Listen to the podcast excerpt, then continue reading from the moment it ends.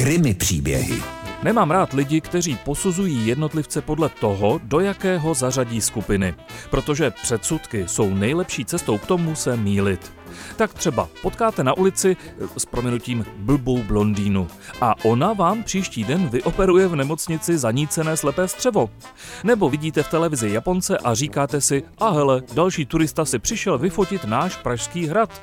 A on se z něj vyklube největší zastánce všeho českého, zejména českých hranic, který by se na ten hrad rád jednou dostal jako náš český prezident. A nebo si přečtete článek o člověku, který se právě vrátil z vězení a první, co vás napadne, je tenhle člověk mi nesmí přes práh, mám dvě malé děti. A on se přitom odpikal trest za to, že se schýbil prohořící cigaretu bohužel zrovna ve chvíli, kdy před jeho autem přecházel chodec.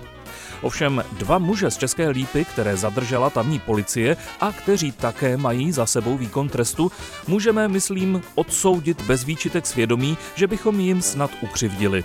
Ti dva stále ještě mladíci ve věku 19 a 25 let šli městem, když si všimli kontejneru, ve kterém toho času bydlel bezdomovec, o němž věděli, že je vlastníkem mobilního telefonu a rozhodli se mu ho sebrat.